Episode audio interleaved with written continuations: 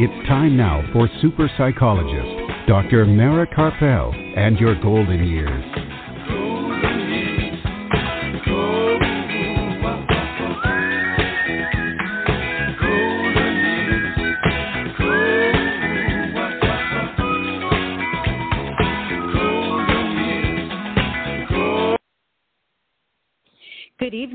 And welcome to Dr. Mara Karpel and your golden years this evening and every Sunday evening at 5 p.m. Central Time and that's 6 p.m. Eastern Time right here on blogtalkradio.com and on drmarakarpel.com. And today is Sunday, May 22nd, 2022, and I'm psychologist Dr. Mara Karpel. And we are back live from beautiful Austin, Texas, where we're finally having some relief from the heat for a few days. And Art Mendoza of Accomplice Entertainment, producer of this program, is here with us to make the show run smoothly as usual. In a little while after the break, we'll be joined from New York City by Dr. Juliet Bruce to discuss the healing power of storytelling, especially during this time when so many are experiencing all sorts of losses. And then later in the show, I'll continue my discussion about late life depression, Last week I talked about how to recognize it, and this week I'll talk a bit about treatment and prevention. And after the show, you can hear this evening's program again by going to my website, and the link to the podcast will be posted later tonight, along with all of the website links that are given on the program. Um, during our discussion. And you can hear the podcast in as soon as five minutes after the show ends by going directly to Blog Talk Radio, B-L-O-G, talkradio.com slash your golden years. And you can also hear the podcast on Apple Podcasts after the show ends. And for information from previous programs, go to my website, drmarakarpel.com. You can go to blogtalkradio.com slash your golden years to hear all of the previous programs as well as Apple Podcasts. And be sure to follow me on Facebook to find out what's coming up in the future. Dr. Mara Karpel, Your Golden Years. This show is produced by Accomplice Entertainment, Postal Productions, and Psyched Up Productions, and sponsored by AmightyGoodTime.com. Wondering what to do after you're 50? How about having a mighty good time and much more? Whether it's in person or virtual, anything can be found to fill your day with other people. So be more active, start connecting with other people. Go to amightygoodtime.com. That's amightygoodtime.com. Okay, we're going to take a very brief break. Don't go anywhere because once we come back, we'll be joined by Dr. Juliet Bruce to talk about the healing power of storytelling. So don't go anywhere. We'll be right back. Super psychologist Dr. Mara Karpel will be back after words from our sponsors. Are you or a loved one a Medicare beneficiary? Help save you and Medicare money by stopping Medicare fraud. Fraud happens when Medicare is billed for services or supplies you never receive. There are three easy things you can do to fight fraud. Review your Medicare claims for accuracy, protect your personal information, and be on the lookout for suspicious activity. For more information or to report fraud, call Medicare at 1-800-MEDICARE or your local SHIP counselor at the Area Agency on Aging at 1-800-252-9240. Please visit us on the web at www.drmarakarpel.com. And we're back. If you're just joining us, this is Dr. Mara Karpel and Your Golden Years right here on blogtalkradio.com and on drmarakarpel.com. And now joining us on the phone from New York City, we have writer and healing story practitioner Dr. Juliet Bruce, and she's joining us this evening to discuss the healing power of story during these difficult times. Welcome, Juliet. Mara, hi. Can you hear me okay? I can hear you fine. I can hear you fine. Um, I just want to remind you, and also for our listeners, that there's a slight delay, maybe half a second. Um, just helps to keep us from tripping over each other while we're speaking. How are you doing this evening? Well, we seem to be in the middle of a blackout. Is it very hot there in New York? Is that it's why? very hot. Yes, it's very hot. And so what I'm thinking is that just overuse of air conditioners blew Yep. blew a fuse in New York City. So as I look down, I, I'm up high, and I, as I look down, uh, the whole west side is dark. So uh, it's Yeah, not that's- just my that's- building. pretty common when when it gets very hot there.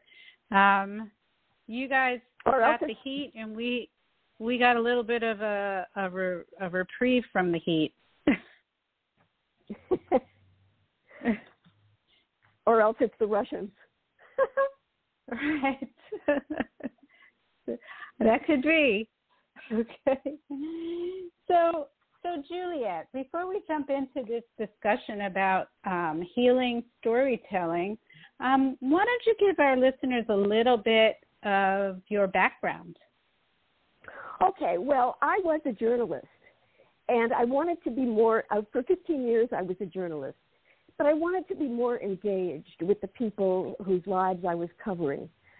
So, on a whim, I entered a maximum security unit for mentally ill prisoners in uh, Washington, in a in a mental hospital in Washington D.C., where I used to live, and I knew nothing about poetry therapy or narrative therapy. I just was a writer of fiction, and uh, I I shared story with them. I told them stories, and then I invited them to just respond, and then to write, and then to share with all of us.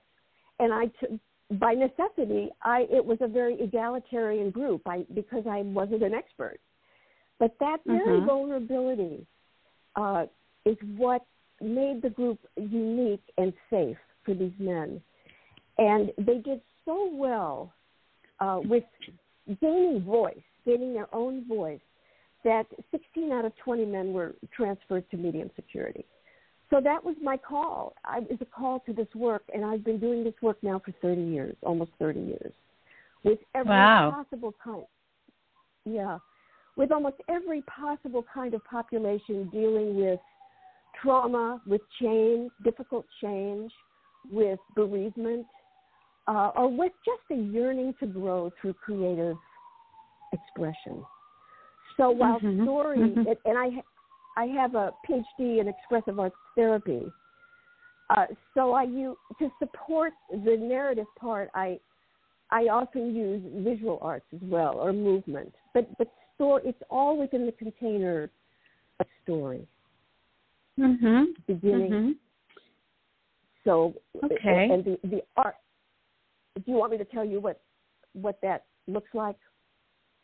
Sure. Sure.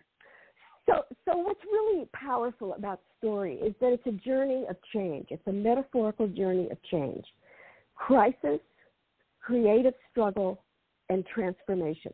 That's Act One. That's Act Two. That's Act Three, and that mirrors the process of life, of life, death, and rebirth. So, healing story always holds the whole reality of life, the chaos of life, but it rises out of the ashes into a kind of a transcendent new life. And the protagonist of a story, whether it's a group or an individual, comes back to the people, the city, the town, the country, with some kind of solution to the problem that the that the that set the story into motion, that was creating disorder and chaos.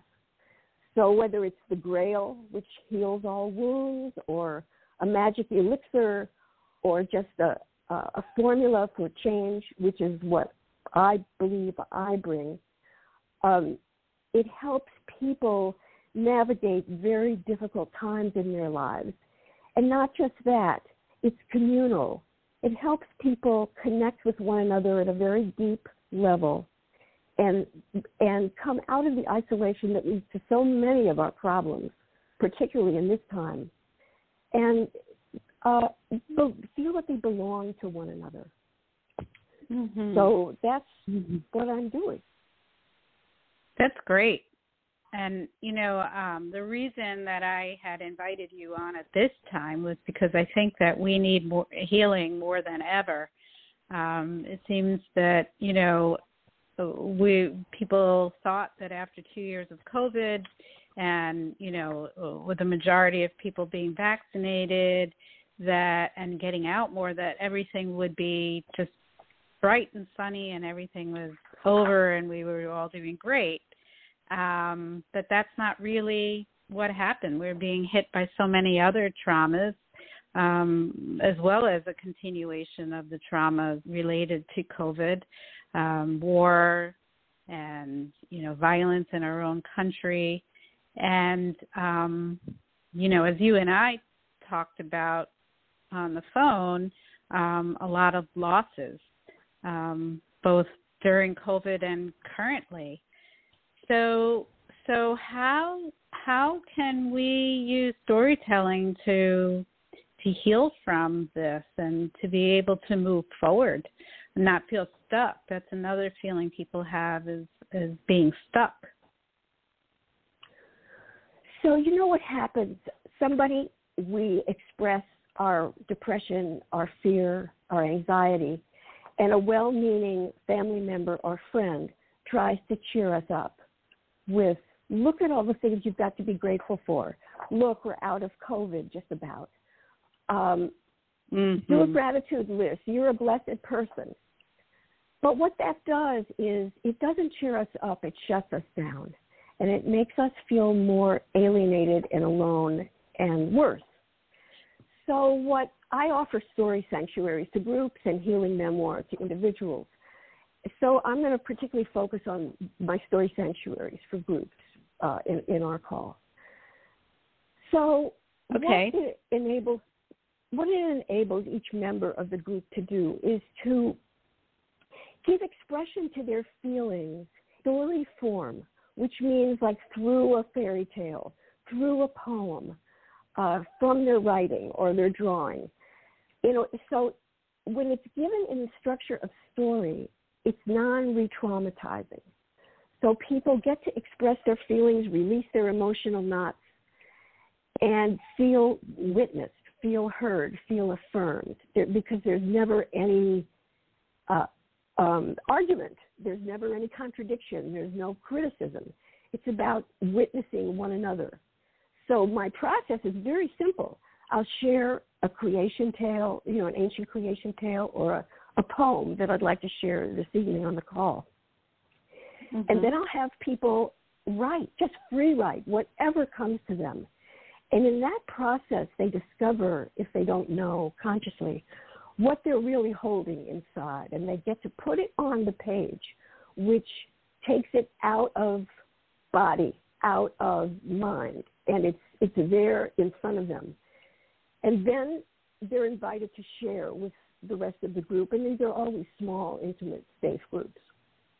They're invited to read to the group what they wrote, and then the group is in, anybody in the group is invited to to give feedback, and the feedback isn't advice. It's never advice. It's never anything that contradicts a person's feelings.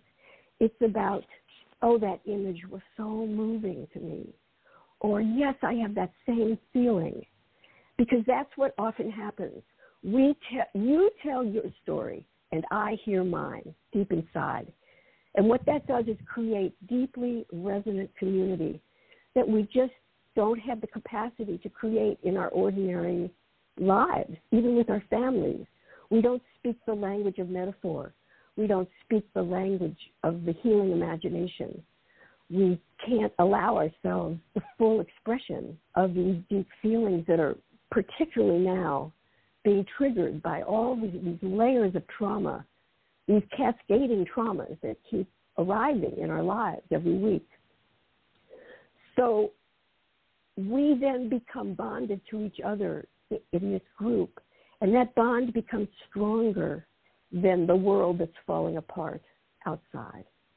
So we mm-hmm. hold each other stable in this time of of really falling apart, of chaos it, it, it's a necessary time. I mean, if you read all the ancients and you read the great philosophers, destruction is part of creation. So an old era had to end, and it did end. And we haven't yet formed the new era. So we're in this sort of act two, this liminal space of trying to create something new that isn't yet formed. And in our personal lives, in our collective lives. But what is so beautiful to me about story is that it enables each of us to have our meta story that we're all living through at this time, but also our personal story that we share with one another and create really strong, deep community. So, so do you find with members of your group who who do this, who who engage in storytelling and feel that group bond, do you find that it helps them to then be able to move forward in their lives? To they have more hope and optimism? What I notice, and this is consistent through all these groups with homeless people, prisoners, cancer patients, teens, street teens with AIDS it's something about being witnessed and being and sharing from the depths our deep story enables people to feel a mastery of their life no matter what's happening. And it's people seem to not only be restored but to gain courage and to be able to take brave action no matter how small but something positive in their life because they're being mm-hmm. guided now by their core self, their deeper self, that is really what they came here for. And they've been supported and held by this community, story okay. community. Okay. Well, that's really important. That you know that that aspect of being able to come out and feel stronger. Um, what do you say to people who say, "Well, I can't do that because I can't write. I'm not good at writing." Well, I tell them first of all, they don't have to write; they can listen. Every everything is, and it's very necessary in any of these groups to give people full autonomy. So everything is by invitation. No one has to do anything. Maybe just listen, and that can be enough. But but what I really want people to know is this is not about performance or product or perfection. It's about creative process, shared creative process. So there are no mistakes. There is no judgment. There is only exploration, curiosity, exp- expression of whatever comes forth. Because what comes forth comes from the healing imagination, which is connected to our intuition, to our soul, to our spirit. And it's what needs to emerge now in our personal and collective lives. So the, mm-hmm. the, the the being it's about being present, and it's about learning to listen deeply to another person and to ourselves. And story uh, it has been told from the, from 40,000, 50,000 years. Story is what built civilization. Mm-hmm. people mm-hmm. People were terrified in the darkness of the African night, and they gathered around fires and the elders of the tribe told stories that would give meaning to this, what we would now call trauma, but to them was just incomprehensible natural existence. And the elders and storytellers and the wise people would tell stories that guided the way, that healed the fear, that guided the way, that created community and people became little clusters of a village and then a little town and a city. And always, always it's been guided by whatever the myth was of that particular culture and place and time. So now the the myths that we've lived by are falling apart. And we're we're going back to the ancient myths, the old myths to find myths that are more relevant to our time. So to help us create a new kind of story, a new kind of reality with new values. That it's more it's more uh, generative. That that enables the earth to thrive and all people equally to thrive and enables us to be human beings in our family, not just rules. Mhm. Mhm. I like the way that you frame that. That you know the old stories are are not. It, they have to change. We're in a new time. Um, I like that that framing of it. And we don't really know what that time is. It's emerging. And and where it emerges most concretely for me is in these story sanctuaries, is in these kind of group situations with all kinds of people who didn't know each other before, um, who come from all all walks of life.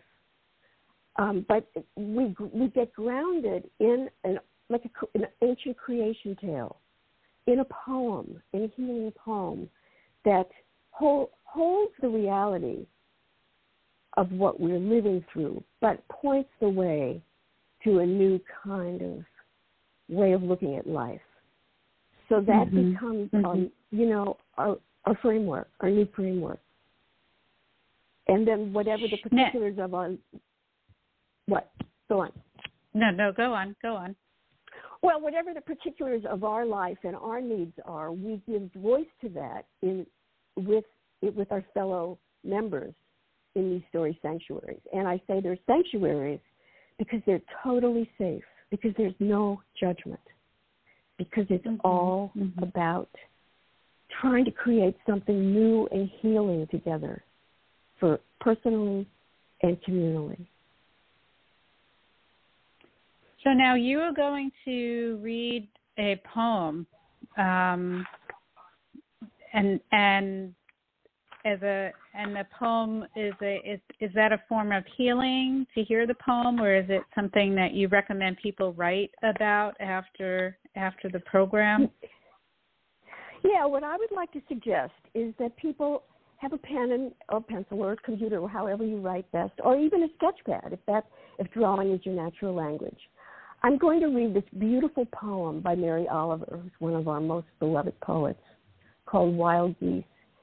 And then what I suggest is that after the call, that you either uh, I sent the I sent a copy to Mara, and she can send it to you if you'd like a copy of it, or it's it's all over the internet. But if you come back to this poem and pick a few words or images that really stand out for you, and then free write. Free write for five minutes a very contained piece of time, and then find somebody that you trust and share it with them, and have them, if they've done the same process, share it with you. So that's the process of my groups, but you would be doing it not in this group or call, but on your own. Okay.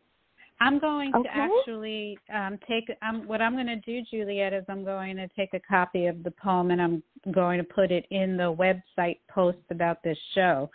So after the program later tonight, people can go and look for it, and and then they can do that exercise um, on Great. their own. Great. So let so let's hear it. Okay. So this poem is called Wild Geese and it's a very famous poem. And listen to it carefully. Listen how the language changes from a kind of harsh, uh, from harsh and down, depressing images to the images of nature which are so life giving and, and peaceful. So this is Wild Geese by Mary Oliver. You do not have to be good. You do not have to walk on your knees for a hundred miles through the desert repenting. You only have to let the soft animal of your body love what it loves. Tell me about your despair, yours, and I will tell you mine.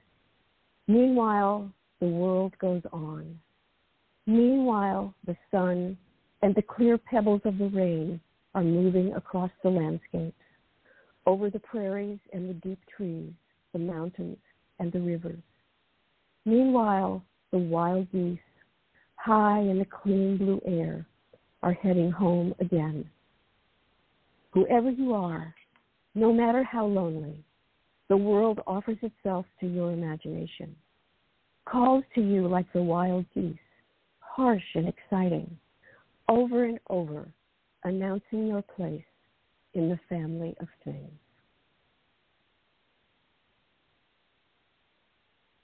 Very nice. Okay.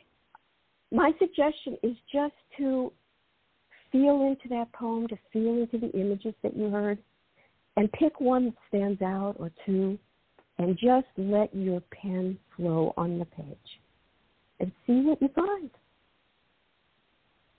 Okay. Okay, great. And again, I'm going to post that on my website um, on the post about the show later tonight, so people can can take a look at that and and and try out this exercise.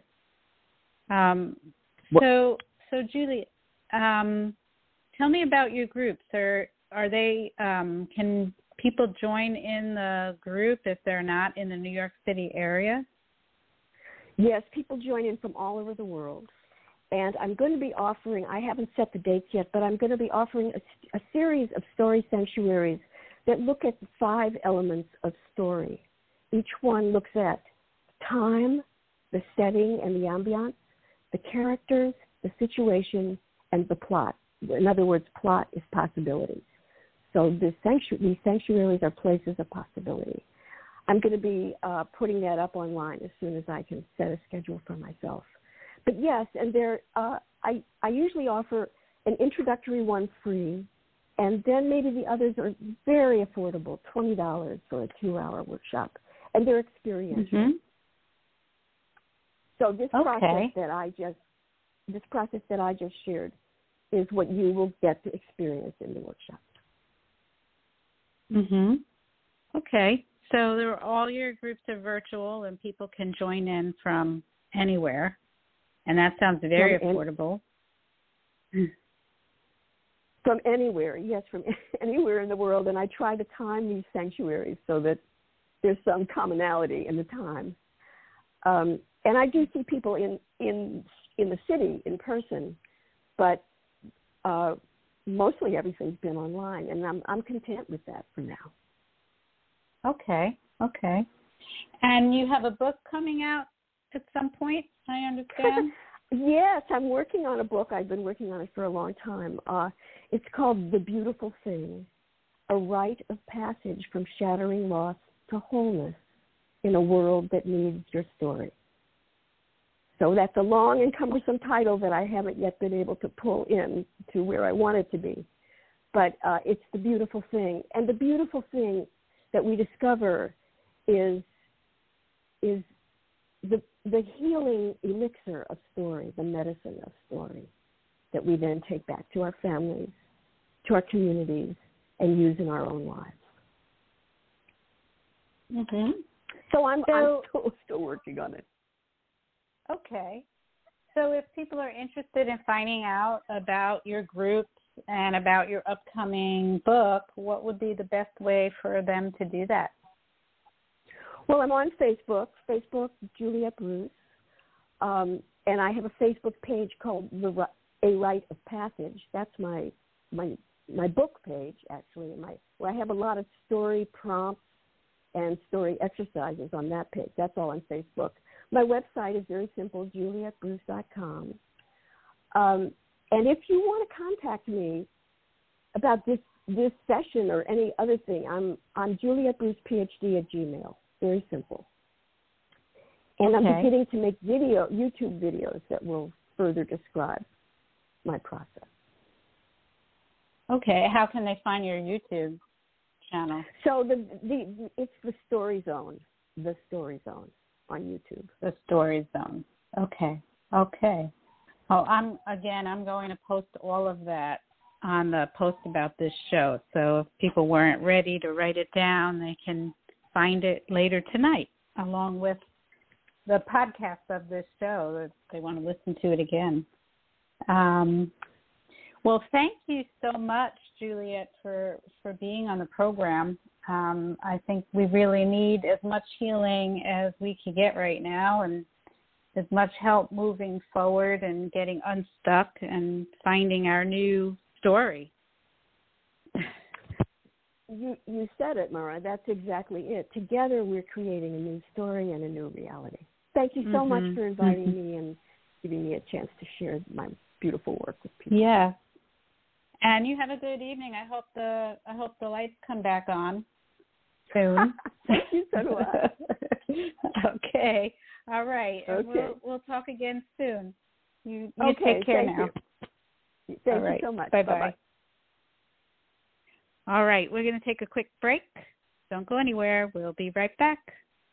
Dr. Mara's book, The Passionate Life Creating Vitality and Joy at Any Age, is now available on Kindle and in paperback at Amazon. Don't forget to listen to Dr. Mara Karpel and Your Golden Years live from Austin, Texas, every Sunday on blogtalkradio.com. Please visit us on the web at www.drmarakarpel.com.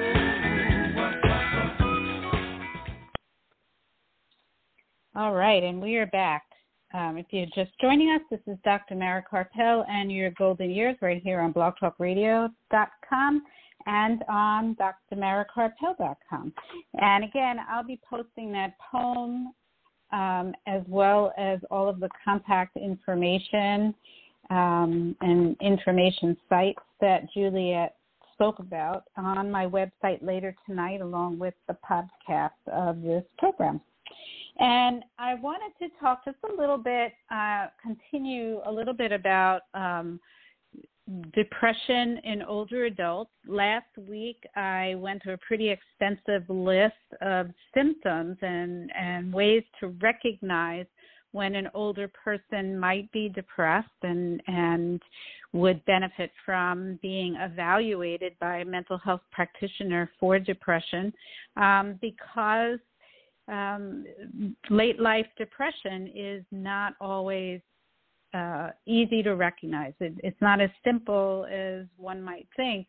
Um, it's not just about feeling sad or expressing sadness, and sometimes it it actually does not include the, uh, appearing sad or or saying that there that a person is sad that that's actually a symptom that is often absent in an older person with depression. So there are many other symptoms and um, again if you want to um, take a look at that if you didn't hear if you want to take a listen about that if you didn't hear last week's um, program you can go back and listen to the episode from last sunday and i will be posting a blog about it soon, listing the symptoms of late life depression.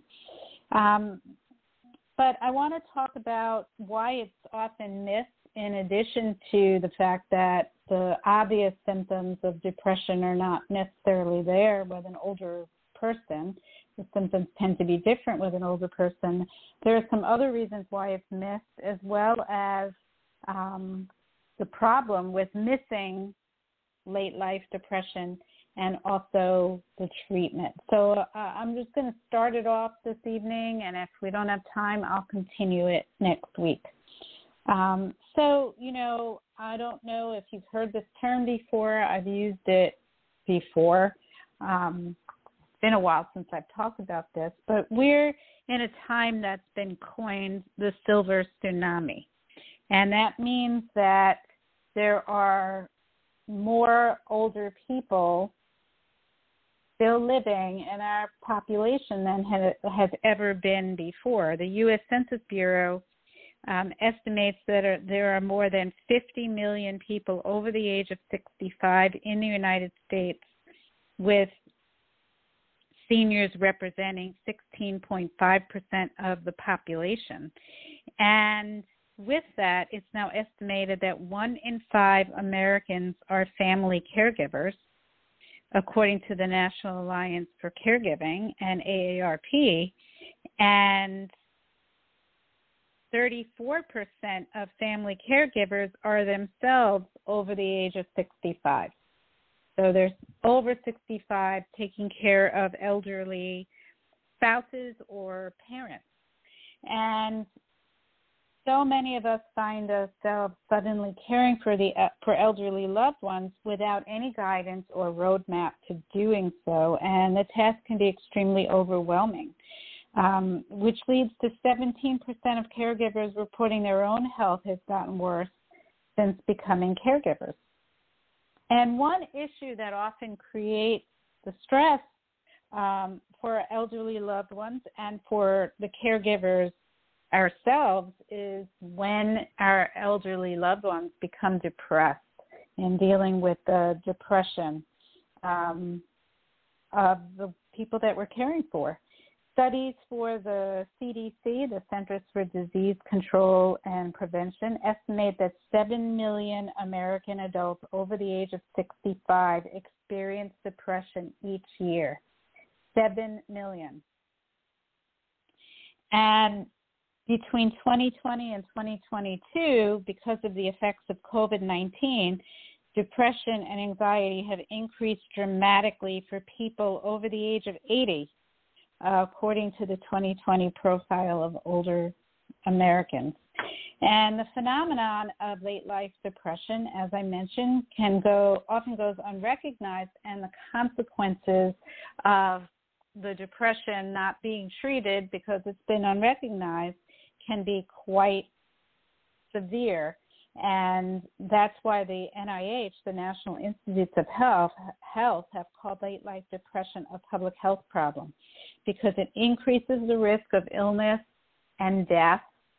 It decreases physical, cognitive, and social functioning, and it increases the risk of suicide in older adults. So, you know, obviously it's no fun to be depressed at any age no matter how old you are, if you've ever been depressed, you know that it robs you of your own vitality, your joy, your passion for life. Not only that, it affects everyone around you and everyone who cares about you. Everyone's affected by your depression. But depression in later life has further negative consequences. Um, it includes severe impairments in physical, mental, and social functioning. For example, older adults are nearly twice as likely to develop heart disease or have a heart attack if, if they're depressed than their non depressed counterparts. And late life depression boosts the chances of death from heart disease to five times suffered by non depressed older adults who have heart disease. So, two older adults have heart disease, one is depressed and one isn't. The one who's depressed is more likely to die from the heart disease. Um, believe it or not, depression also has a tendency to lower the immune system in older adults, and this leads to a greater risk of contracting new diseases, infectious diseases and an, in, even an increased risk of developing cancer. Um, older adults who have depression um, have more difficulty recovering from stroke, from hip fractures, and from pulmonary disease, lung disease. So um, there there is a term called psychoneuroimmunology, psychoneuroimmunology, and that's the interaction of the mind and the immune system. Um, so, in a recent study published in the Journal of Abnormal Psychology, it was found that older adults who experienced even a mild depression that lasted for a period of 18 months had a significantly lowered immune system. And in that study, 78 older adults, um, the average age was 72 and a half years old, were studied, and they found that the 22 older adults who reported long lasting, mild depressive symptoms were less able than the 56 older adults who reported no depression symptom, symptoms to generate sufficient white blood cells in order to fight off infectious agents. Another study appeared in the Journal of Infectious Diseases in 1998, and it found that symptoms of depression in older adults are associated with a higher risk for contracting shingles that very painful um, virus. Um, if you're people who are depressed, older adults who are depressed, had a significantly higher rate of shingles. And a study published in 2003 found that even after getting a flu shot, those older adults who were mildly depressed had less immunity to the flu than those older adults who were not depressed. So the the um, outcome of depression, the consequences of depression in older adults can be pretty significant, and they can also be very costly because of um, the physical problems that go along with being depressed. And in general, even before the pandemic, older adults were more likely to experience a decrease in social connection um, due to retirement, widowhood, children leaving home, age related problems. And as I spoke about last week, COVID 19 has caused two years of increased social isolation, impacting all adults, but impacting older adults at a much higher rate because older adults have had to isolate themselves um, because they tended to become sicker from COVID, so they had to protect themselves. So it's caused more depression. And I don't know the rates of depression at this point after two years of COVID, but I would guess that they're higher than the statistics that I even that I just mentioned um, a few minutes ago. Now, in spite of the prevalence of depression in older, older adults and the severe consequences of late life depression, only a small percentage of older adults who are diagnosed with depression receive adequate treatment for it. And one reason for this is the misconception that symptoms seen with late life depression are normal, normal results of aging and the stresses that come along with age. Um, often, family members, professionals who come in contact with depressed older adults, and even physicians may have the attitude of, if I were old, I would be depressed too. And the depressed person, him or herself, may also say, anyone at my age with my problems would feel this way. Although depression is common in this age group, especially those who are experiencing environmental and physical stressors, I really want to stress that it's not normal, quote unquote normal, to feel depressed no matter your age. Um, depression is an emotional and a medical condition that can and should be treated at any age that it occurs. And there are many things that can be done to prevent depression in late life um, similar to depression, preventing depression in younger ages. Um, as I talked about a couple of weeks ago when I talked about preventing depression during this difficult time.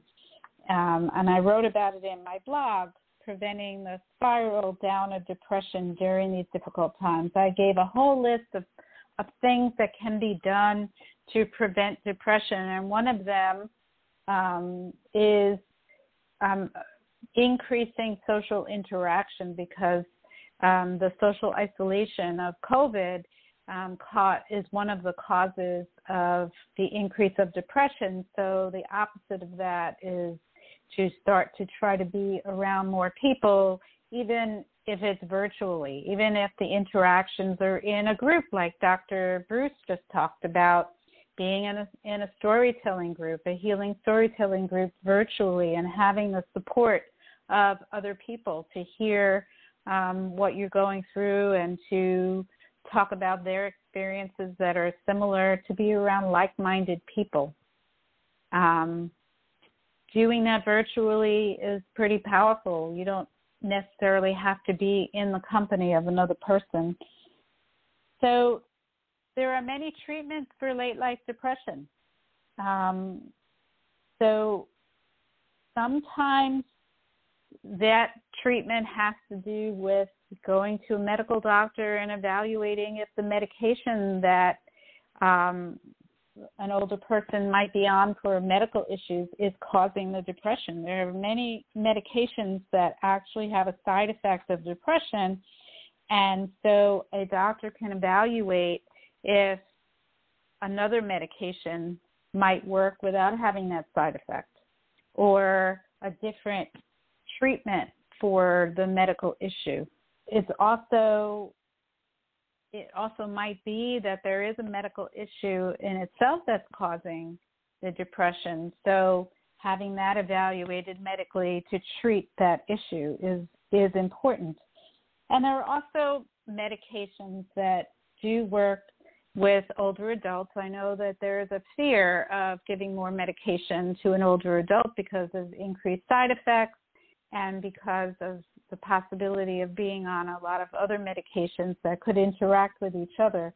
But there are medications that are gentler and are effective, and so um, I would not rule out medication treatment for an older adult.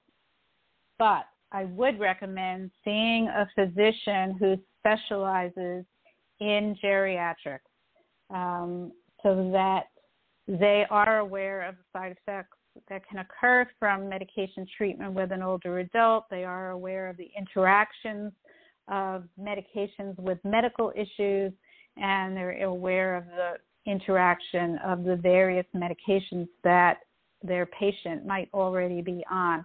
So having um, having an evaluation with a geriatrician, a, a medical doctor who is trained in geriatrics, um, and even a psychiatrist who is trained in geriatrics is really important. Um, it, you would not want to treat uh, the, with medication the same way that you would treat a younger adult. Medications work differently. The metabolism is different in an older adult but can be very effective. Also, psychotherapy with um, older adults can be very effective. So, um, if somebody is in a nursing home, very often there are psychologists that come into the nursing home or social workers who come into the nursing home specifically to see residents in the nursing home who are dealing with mental health issues. So I would definitely ask about that. Um, there are organizations that will send um, a therapist in if the if the nursing home is or assisted living or independent living um, community doesn't have their own psychotherapist. Um, I believe Catholic Charities has uh, social workers. I know Jewish Family Services has social workers who do psychotherapy, and those are national, federal organizations. So they have people all over this country, um, in every state, who can see your loved one and help them to deal with the various issues that um, are causing them to feel depressed. so, what is the role of the caregivers, the loved ones, in this situation? Um, family, friends, community, professionals can can be the ones who can recognize late life depression. So again, knowing the symptoms of, of late life depression is really important, the things to look for. And this can be really important to share with the medical doctor.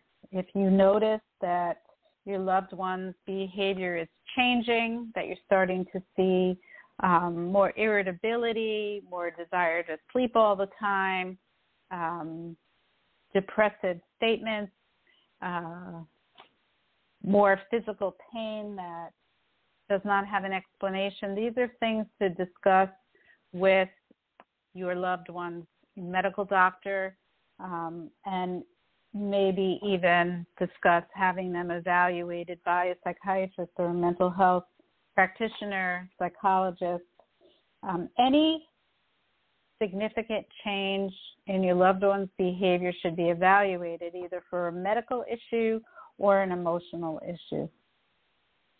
And um, then encourage your loved one to receive treatment, to participate in treatment. Um, if you need to, make the appointment for them and take them to treatment. If your loved one is agreeable, speak to the doctor yourself about the symptoms you've noticed and why you became concerned in the first place. And if you suspect that your loved one is suicidal, don't take no for an answer. Make them see a doctor or a mental health professional. And if they live at home and you feel that they're suicidal, call an ambulance. If they are threatening to hurt themselves and refuse to be taken for help, encourage them to stick to the treatment, even if it doesn't feel like it's working right away. So if they're taking medication for the depression, it could take uh, it could take two weeks for the medication to start to work. So encourage them to stick to that. If they're getting psychotherapy, it's not going to be instantaneous that they start to feel better. Encourage them to stick to it. And don't expect your loved one to just snap out of it. Um, be understanding, be patient. Um, don't tell them to just cheer up and don't assume that they just aren't trying hard enough if they if they're um, feeling really sleepy or tired or fatigued because of um, depression. It's not it's not a, something that they're just going to snap out of. They need understanding, and and as I mentioned, social interaction is really important um, to help to prevent depression and to help come out of a depression. But social interaction is the one is one of the um, one of the behaviors that someone who is depressed does not want to do.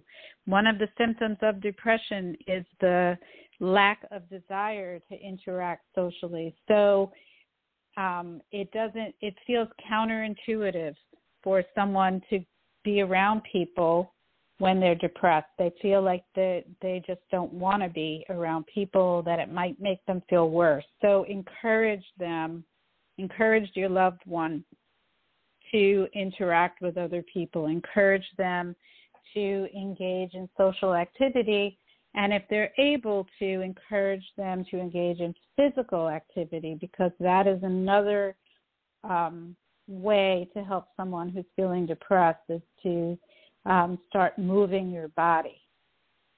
Um, that helps to prevent depression and it also helps to get yourself out of a depression.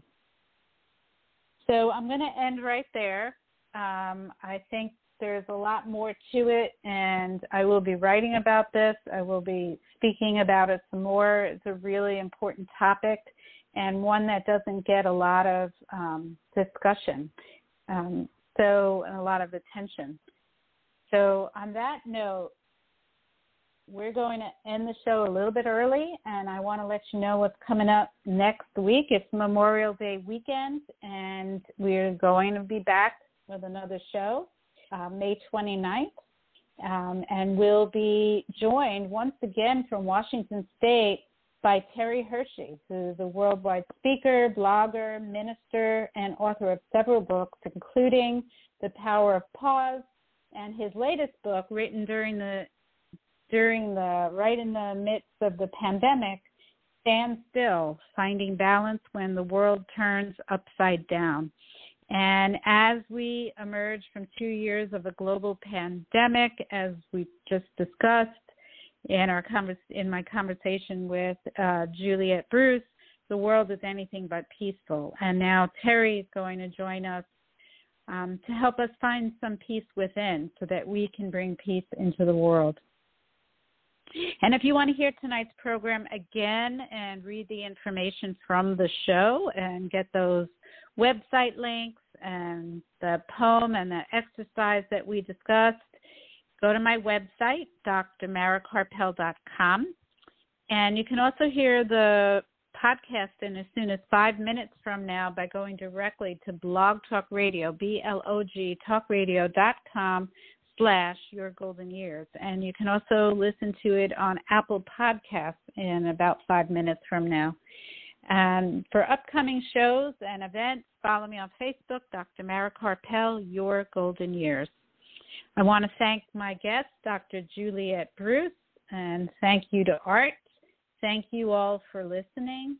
Um, and this show was produced by Accomplice Entertainment, Postal Productions, and Psyched Up Productions, and sponsored by A Mighty Good AmightyGoodTime.com. Have a peaceful night, an inspiring week, and remember, youth has no age. Good night, everyone.